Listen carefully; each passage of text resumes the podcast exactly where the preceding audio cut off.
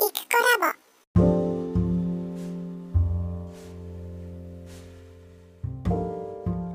こんにちは、イクコラボです。3月15日火曜日になりました。時間は朝の9時ということで、今日は早めからスタートできたなっていう感じです。えっ、ー、と、先週の木曜日から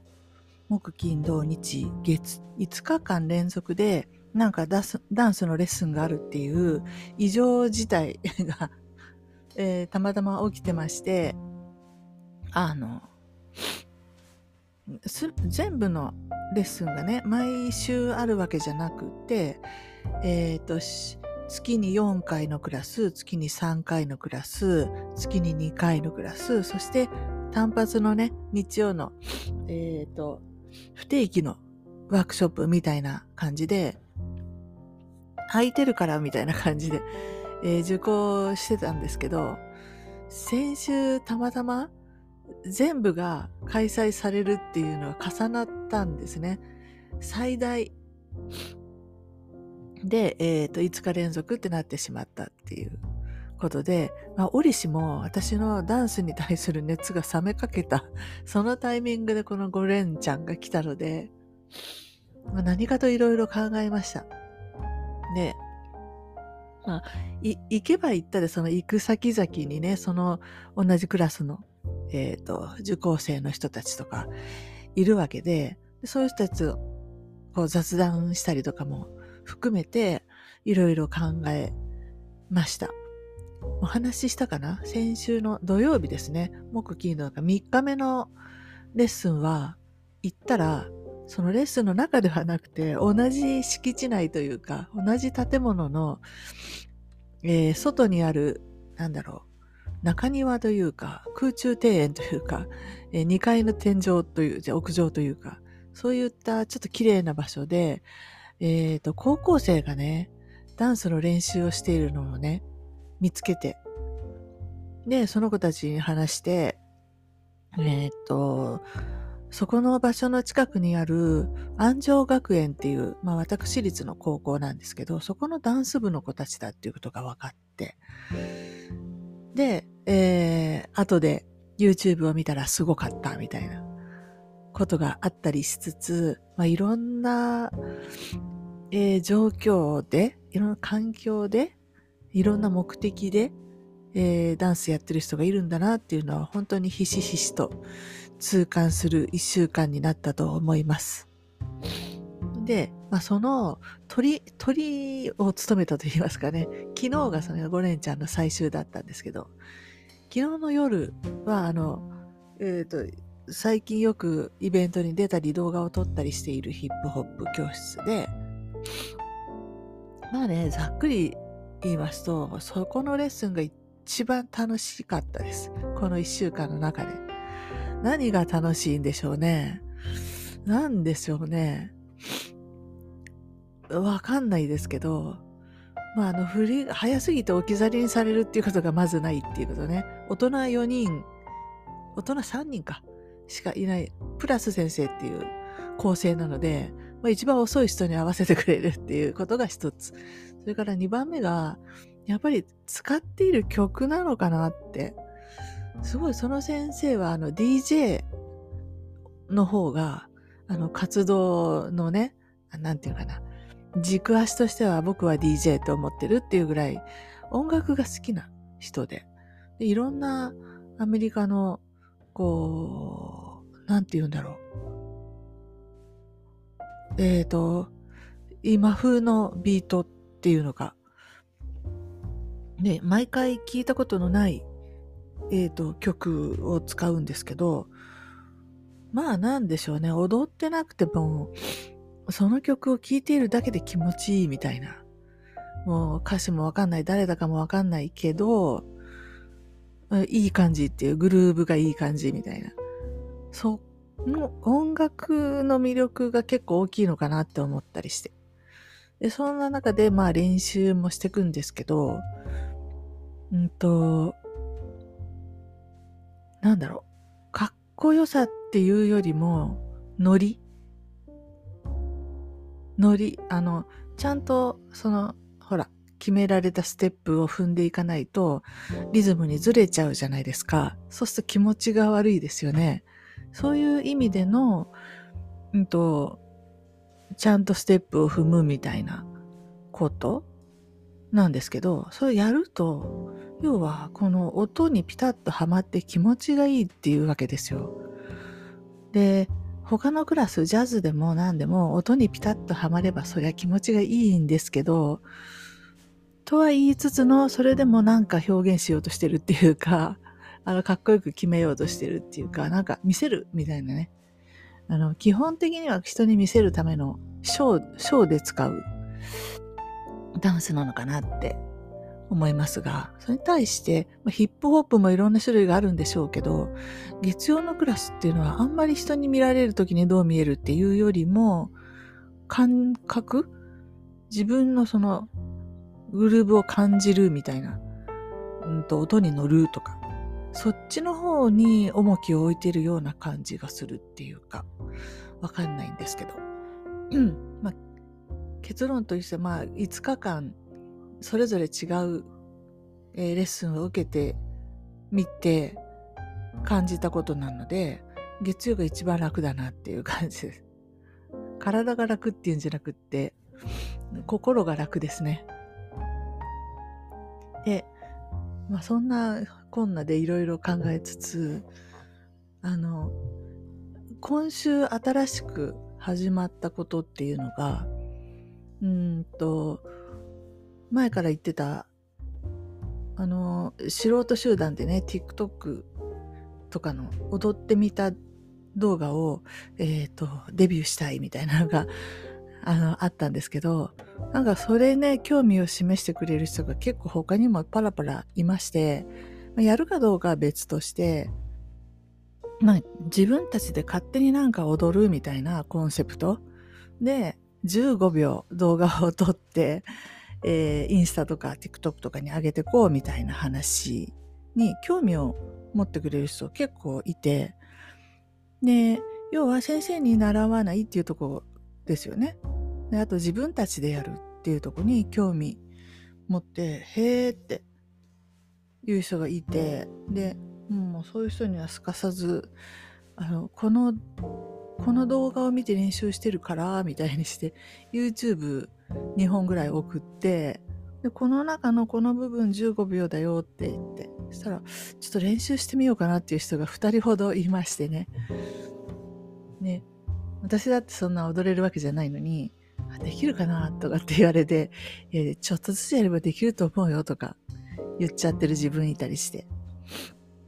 で、まあ、要はサークル活動ですよね。学校、学生生活の中で例えるとしたら、なんか、あの、部活入っちゃうと上下関係もあるし、うんと、毎日練習行かなきゃいけないし、みたいな。その代わり、チームでなんか、目標に向かってやっていける。で、優勝カップとかも狙える、みたいな。に比べて、サークル活動っていうのは、いや、そこまでじゃなくても、でもみんなで集まってちょっとやりたいみたいな。そんなノリで始まっていくと思うんですけど、要はダンスにおけるサークル活動みたいなやつが、えー、始まっていくのかなっていうのが見えてきたのが今週でもありました。えー、と、場所の関係でなかなか取れないんですけど、今度の土曜日に天気が良ければ、その高校生が踊っていた場所が空いていれば、あの、そこを使って撮影していこうかなと思ったりしていますが、うん。なんか、いいと思うんですよね。私が全部決めるわけではもちろんなくて、参加してきた人が自分のやりたいやつを自分で YouTube で見つけて練習して、それでやればいいじゃないですか。えっ、ー、と、守らなきゃいけない条件は1個だけで、TikTok あるいはインスタにその音楽があるかどうか著作権的な問題。あの、使っちゃダメっていうのを使っちゃうとアップロードできなかったり、できても音がカットされてたりっていうことが起きてくるので、まあ、その辺よく私も知らないんですけど、とりあえずインスタと TikTok って考えた時には、まあ、そこに用意されている楽曲を使うっていうのがもうその唯一の条件で、あとは好きなのを持ってきてもらって勝手に踊ってもらえば 全然いいんじゃないかしらと。全員が必ず同じものに参加しなきゃいけないってわけでもないから、あの、それ私もやってみたいっていう人がいれば、チームでやればいいし、で、見てて面白そうなら私もやってみたいかもしんない。やってみたくなるかもしんないし、まあ、つまりですね、あの、同じ教室に通っているって言っても、皆さん結構、あの、趣味が違うんですよね。やりたい踊りみたいなのが、好きな曲とかも、すごく違うくって、うん。あの、歌謡曲風が好きな人から、なんかゴリゴリの、あの、ヒップホップが好きな人とか、私たちみたいに、こう、ライトなね、あの、ディスコっぽい曲好きみたいな人とか、いろいろいるから、やりたいこともきっと違うだろうと思うんですけど、それがもう自主性で、あの、セルフでやってもらうっていう、セルフでカバーしていただくっていう、そういうグループでいいんじゃないかなと。でもちろんグループ入らなくて自分でやるってなったら自分でやればいいんですけど、まあ、自分でやったことのない人たちが集まっているのでこういう話になっているっていう、そんな状況かなって。えっ、ー、と、ざっくりダンス教室もいろいろありますけど、まあ、ジャズダンスっていうのは基本的にはクラシックから出てきているので、先生たちも小さい頃にクラシックバレエを習っていたっていうルーツを持つ人が多いんですね。で、クラシックバレエっていうともちろん先生がいて、先生が教えて、先生のする動きが正しくて、っていうとこでもう徒弟制度じゃないんですけど、指定関係がすごいはっきりしている中での、まあ、教室になっていくんですけど、えっ、ー、と、ヒップホップはだいぶね、なんとなく雰囲気違うかなっていうのもありますけど、でもやっぱりステージ目指す人たちっていうのはそういう感じになっていくし、そうしていくと、通っている生徒の中でもヒエラルキーがはっきりできていくんですよね。上手い人が上、あるいは古い人が、古くて上手い人が一番上、みたいなね。で、新しく入ってきた人は一番下から、みたいな。そういう目に見えないヒエラルキーもはっきりあって、私そういうことに超敏感なので、すっごい嫌なんですよね、本当に。だから、えっ、ー、と、始まって間もないクラスに参加するっていうのがとっても居心地がいいわけです。それでも私今通ってるところが始まった、あれい、つなんだろう。一番最初の一期生ではないんですね。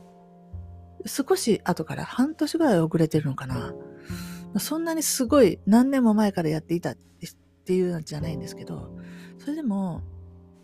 だからまあ居心地はいいっていうか、なんですけど、この先生の弟子というか、先生が他の場所で教えているっていうところには10年前からずっとやってますとか、わかんないけど、すごい昔からやってる人たちっていうのもいて、まあ、そういう人たちがと、あの、混ざる機会があるときは、なんか明らかにあちらが上みたいな、そういう雰囲気が醸し出されているのが、またね、うまいですし、うん。で、なんだろうな、そういうことに疲れちゃうっていうか、うん。だってまあ、なん、なんていうのかな。あんまそのダンス内容と関係ないじゃないですか。あのね、長さとかね、習っている長さなんていうのは、あんま関係ないと思うんですよね。なんで、そういうこともあってだんだん疲れてきてるかなっていうことがあります。まあね、昨日も言ってたなんか結局その昔習わされていたピアノじゃないですけど、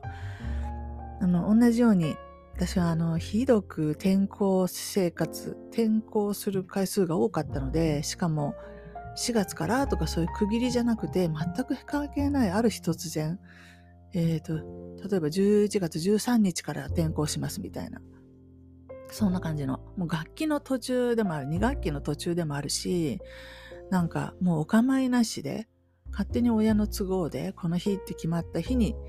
新しい学校に連れて行かれるみたいなことを、本当に数えるぐらいたくさんやってて、でもね、まあ、なんだろう、4月始まりの、例えばクラス替えがする、された時に、たまたまスッとこう入るっていうと、みんな私が転校生だってことに気がつかないので、楽っちゃ楽なんですけど、そういう機会は本当に少なくて、残りはみんな、こう、クラス出来上がった中にポンと入っていって、あの、転校生ですみたいな。今日から転校してきたからみんなよろしくね、みたいなね、先生が面倒を見てあげてねとか言うじゃないですか。そうそう、本当に面倒を見にやってくる子たちがいて、まあ、そいつらの威張ること威張ること、あの、私たちが教えてあげるから言うこと聞きなよ、みたいな。もうね、小学校ぐらいだとそういうのをあからさまに言うので、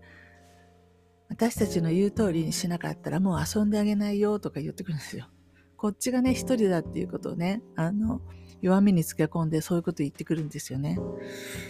ね、あの、出来のいい子たちは言ってこないんですけど、必ず、あの、転校生生活の一番最初に出てくるのはそういう奴らだし、まあ、最初に言ってこない人たちにしても、心の中ではやっぱり、あの、転校生と思ってるし、これがね、地域性がすごいあるんですよ。名古屋市内とかだったら、な、昔ですからね、なくはないけど、もう郊外へ行けば行くほど、田舎へ行けば行くほどめちゃくちゃそういうの強くって、最後に行った岐阜県のね、とある町では、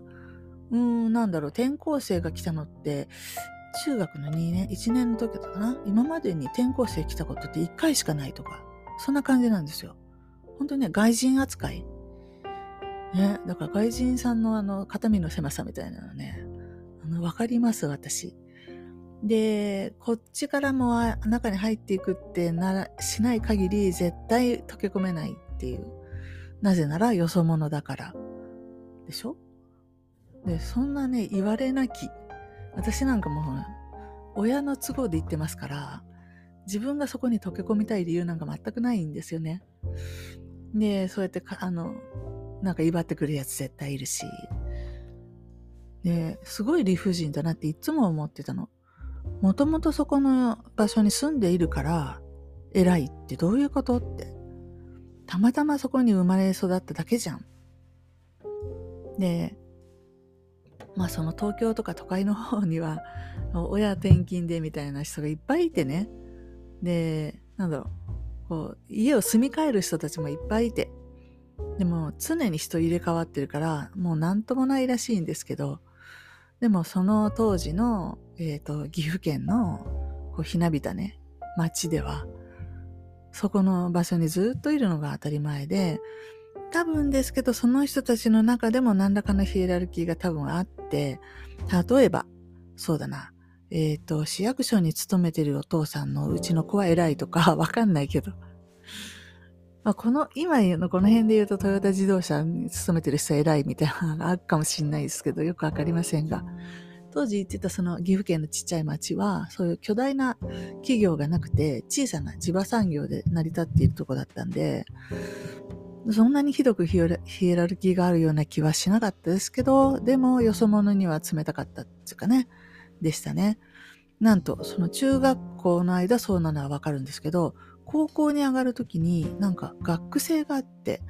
えっ、ー、と、遠くの町には行けなかった。例えば岐阜市に出ることはできなかったんですね。そのちっちゃい町の中で進学するしかないから、現実的に普通科で選べるのは2校しかないみたいな。で、どっちに行ったとしても、同じ学校から3分の1ぐらいは、同じ中学から上がってくるっていうことで、私、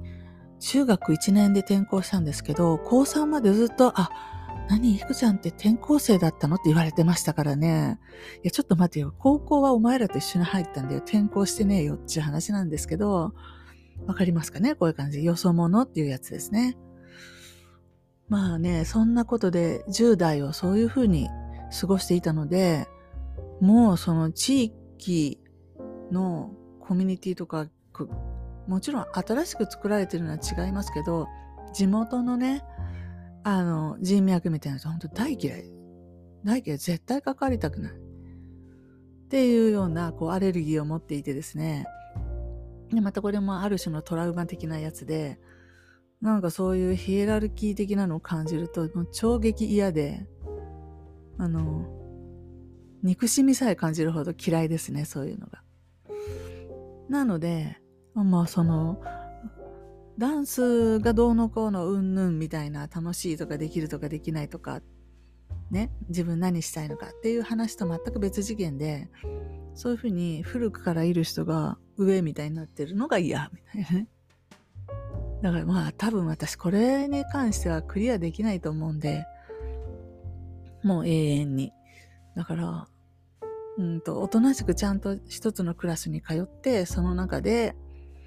なんていうのかな。そこにポジションを占めていくじゃないんですけど、居場所を作っていくっていうことが多分もう無理だなって思いました。うん。でも本来ね、そのヒップホップ系がなんでそうちょっとオープンな雰囲気かっていうと、やっぱりそもそもが路上で踊ってたからですよ。あの、うちのその先生もそうなんですけど、最初本当に公園で踊ってて、じゃあ友達と一緒になんか、友達と公園に行ったら誰かが踊っててみたいなやつです。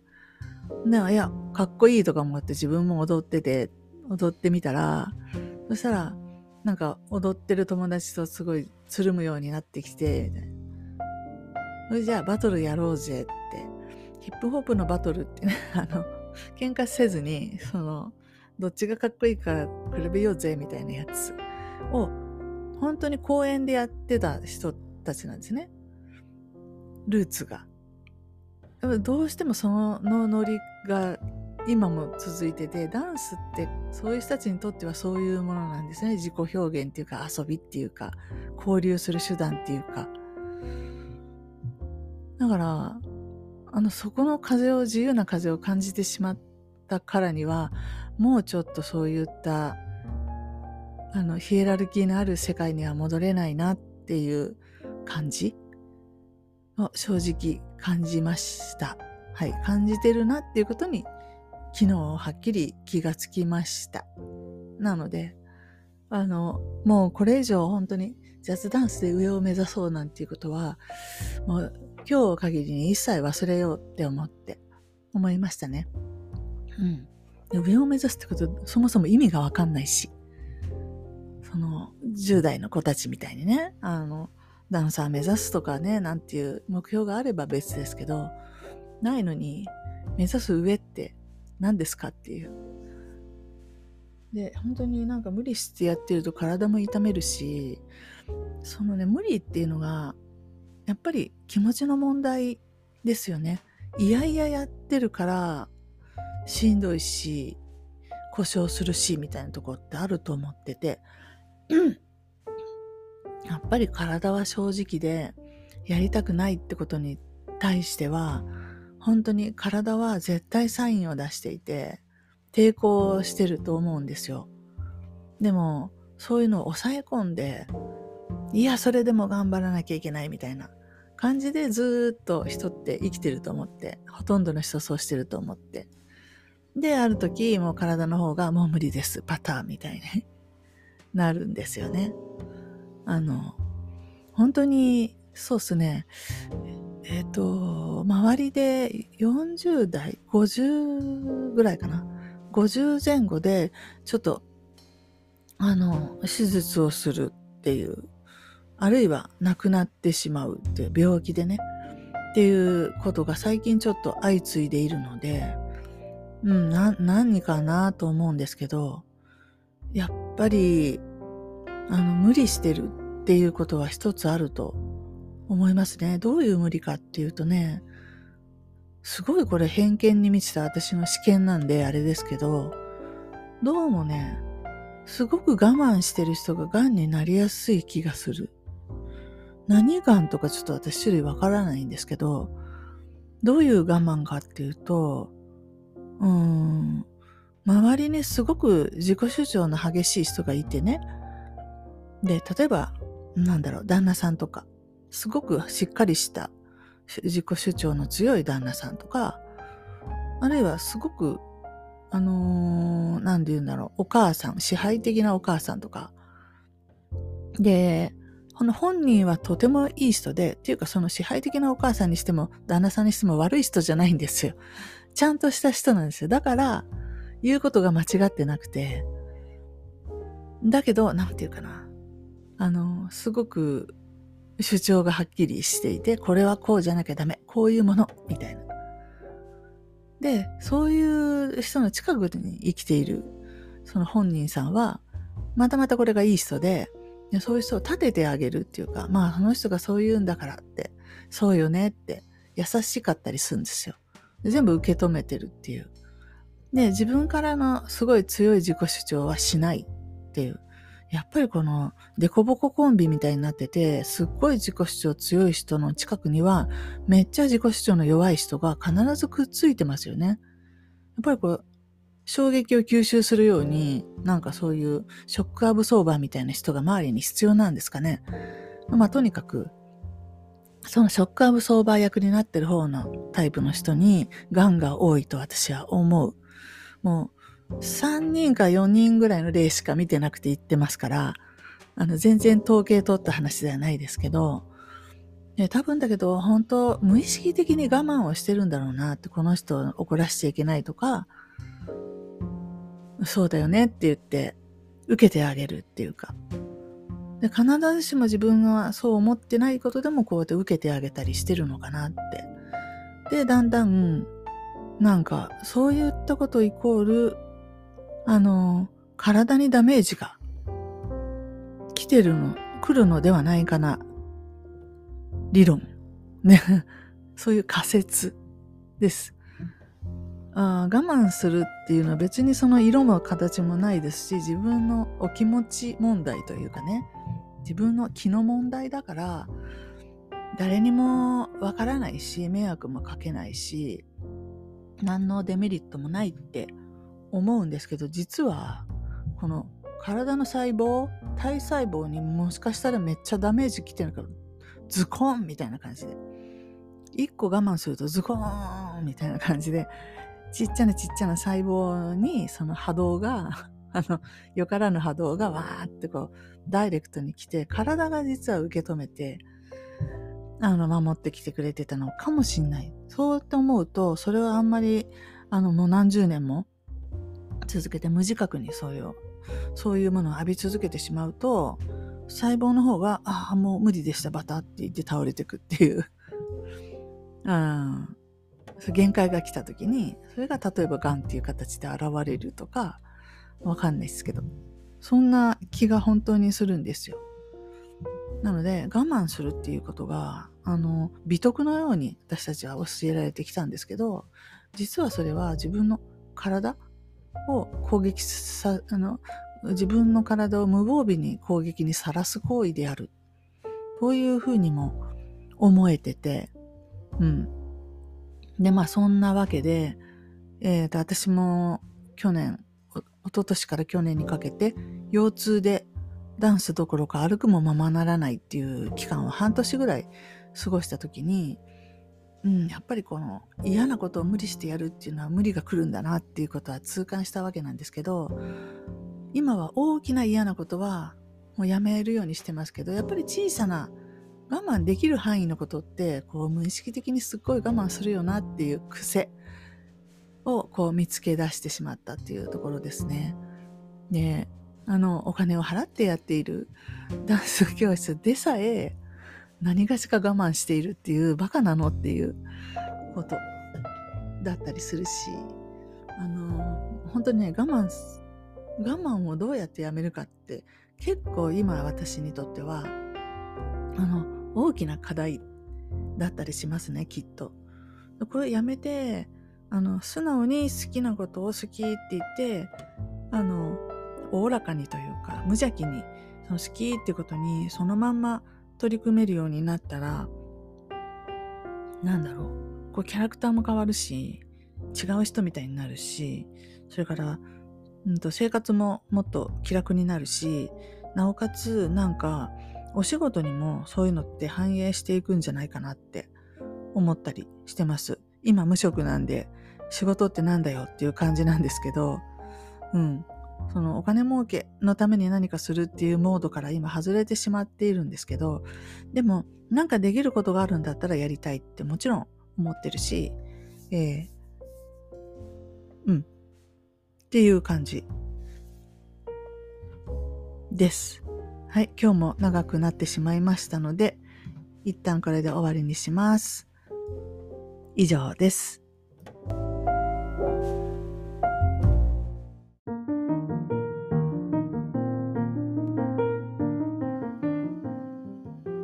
きいただきありがとうございました。このチャンネルは、ゆくコラボの日常のおしゃべりを配信しています。よろしければフォローお願いいたします。コメントもお気軽にお寄せください。お待ちしています。